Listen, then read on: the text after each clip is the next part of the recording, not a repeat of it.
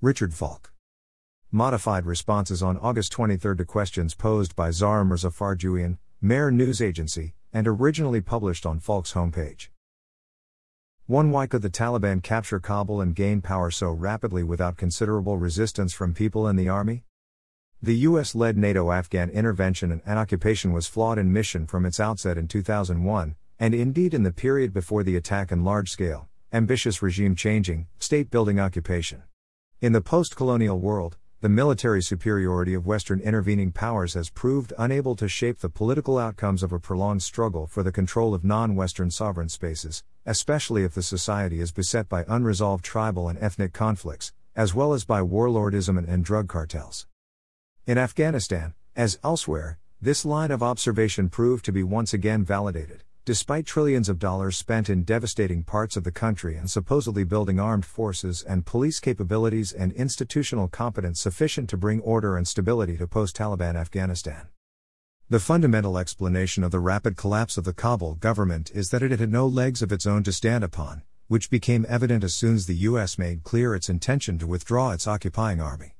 Afghan collaboration with the interveners was largely left to secularists, opportunists, corrupt politicians and private sector entrepreneurs, and ambitious careerists, as well as the alignment of some ethnic groups, and the support of secularized social elites in the larger cities. The Taliban, despite its abysmal human rights record during its five year period in power at the end of the last century, 1996 to 2001, never lost its credibility as a defender of the Afghani homeland and retained the loyalty of many nationalist elements in this overwhelmingly religious country.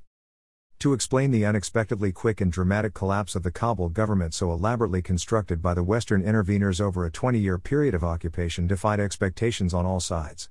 Taliban reassurances of peace and reconciliation undoubtedly weakened whatever will to resist survived the impending American military withdrawal, and gave Afghan collaborators with the Americans a stark choice between cutting their ties to the imposed, defeated government or abandoning the sinking ship of state by leaving the country. These 2021 Taliban reassurances touched many of the concerns prompting the West to act in 2001, included proclaiming the end of the war for control of the country, amnesty for those who worked in and on behalf of the Kabul government, promises of the protection of the rights of women, tolerance of diversity, and pledges not to allow its territory to be used in the future as it was in the past as a base for projecting terrorism beyond its borders. The Biden diplomacy never seemed influenced by these reassurances, especially their reliability, as it had unconditionally announced its intention to withdraw and end at least one forever VAR for the sake of national interests. Yet the basic explanation of the unexpectedly quick collapse of anti Taliban resistance also exhibited a series of political misjudgments of the United States despite 20 years of experience in the country. It obviously did not appreciate that its investment in the Afghan army, police force, and state building failed to create even the semblance of a countervailing force to the technologically war fighting techniques of the Taliban. Had Washington realized this vulnerability to the chaotic collapse that ensued, it would have handled its own withdrawal differently, getting Americans and their Afghan collaborators out while it still could exert effective control over the main cities. If ever, a politics of spectacle made a sensible decision by Washington to withdraw from Afghanistan greeted favorably around the world, including the United States, into a public relations disaster, it was on media display for the past two weeks on TV screens worldwide. 2. How do you assess the U.S. policy in Afghanistan during the past 20 years? To what extent the U.S. policy is responsible for the current instability in the country? To some extent, my response to the prior question covers these issues. The viability of intervening in a non Western state in the post colonial era should have been discredited long ago, and certainly after the decade of maximum effort in Vietnam with its Kabul like ending.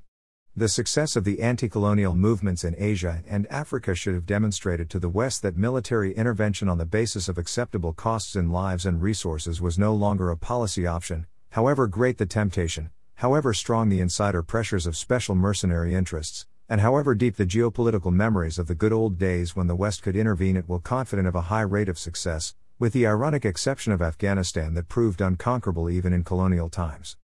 The result of such post colonial missions, mainly led by the U.S., is their eventual failure preceded by years of devastation, widespread human suffering, what might be called combat capitalism, with an appreciative nod to Naomi Klein. Intervention fatigue over time grows among the American public and leadership, generally expressed by a growing political consensus that the undertaking, whatever its ideological or imperial rationalization, is not worth the effort. The undertaking is fundamentally illegitimate from the perspective of law and morality. It is increasingly perceived as too costly materially and reputationally, and as essentially irrelevant as a security threat. The senseless ordeal of prolonged killing and dying is viewed as evidence that America has lost its way, lacking credible justifications and stumbling toward a humiliating defeat. Because American lives and taxpayer dollars were increasingly seen as wasted, the resulting political fallout is disguised by the leadership with a lame rationale that convinces almost no one except a compliant Western media, yet prepare the way for the next geopolitical fiasco of a similar kind. Such rationales are rejected in the short run, including by returning American soldiers who felt cheated, understanding that their patriotic sacrifices were in vain and even misguided, and that the whole imperial venture had been built on delusions and lies. And yet memories are far shorter and weaker than the interests at stake.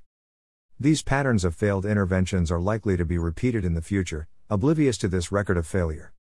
The fact that such perverse behavior persists reveals the absence of the moral and political imagination needed to comprehend and act upon the changed international circumstances of the 21st century. This absence includes a stubborn refusal to learn from China about how an ambitious state should go about expanding and heightening its prosperity along with its regional and world influence in a post colonial era. In part, this failure stems from systemic sources. It is associated with the bureaucratic and entrenched interests in the United States that benefit from a high defense budget and a militarized approach to security that became ingrained in the American internal balance of forces during the long Cold War. From its outset, in the late 1940s, this approach to security and geopolitical response depends on exaggerating, and even inventing, international threats as well as denying the tectonic global shift in the balance of forces from geopolitical interveners. National forces of resistance are motivated by an ethos of self determination as the most basic of human rights and by a historical knowledge that interveners can be defeated if nationalist energies remain united. 3. How do you see the future of Afghanistan? What U.S. approach should be taken toward the country in future? It is very difficult at this time so soon after the Taliban victory to anticipate the future of Afghanistan. It will depend, first of all, on the behavior of the Taliban as the governing force, and how this is portrayed in and manipulated by foreign countries, especially in the West. The US in particular will likely maintain a very critical attitude toward Taliban governance, partly to continue the myth that its intervention was justified and based on good intentions and the attempt to make life better for the Afghan people. The Taliban will also react, especially on the basis of its perceptions of whether the US has genuinely respected the outcome of the struggle, becoming respectful of Afghan sovereignty, and does not lend support to counter revolutionary movements or impose sanctions. After all, Afghanistan was victimized by two decades of American led NATO intervention, and will naturally give a high priority to defending the security of the country and its governing process.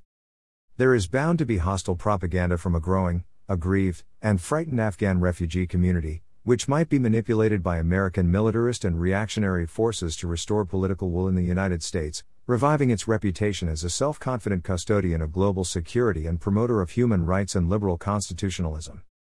It is instructive to look back at the behavior of the United States in the decade after its withdrawal from Vietnam in 1975 under somewhat similar circumstances when it tried, among other evasions of defeat, to sell the hysterical idea that the alternative to fighting against communism in Vietnam was for the American people to fight its enemies on the city streets of the United States.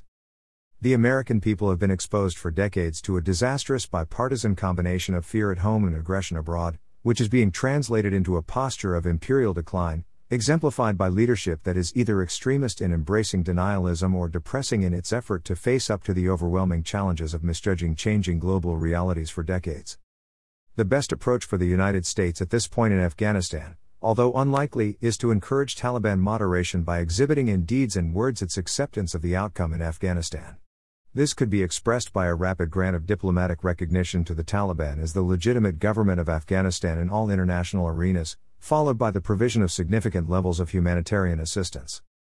It is also important that the departures from Afghanistan should be handled in a non provocative manner, stressing humanitarian responsibilities, and appreciating that many of those departing from Afghanistan partook of corruption and opportunism during the American presence, collaborating with a foreign intervention by a political actor with geopolitical motives and a Western secular orientation.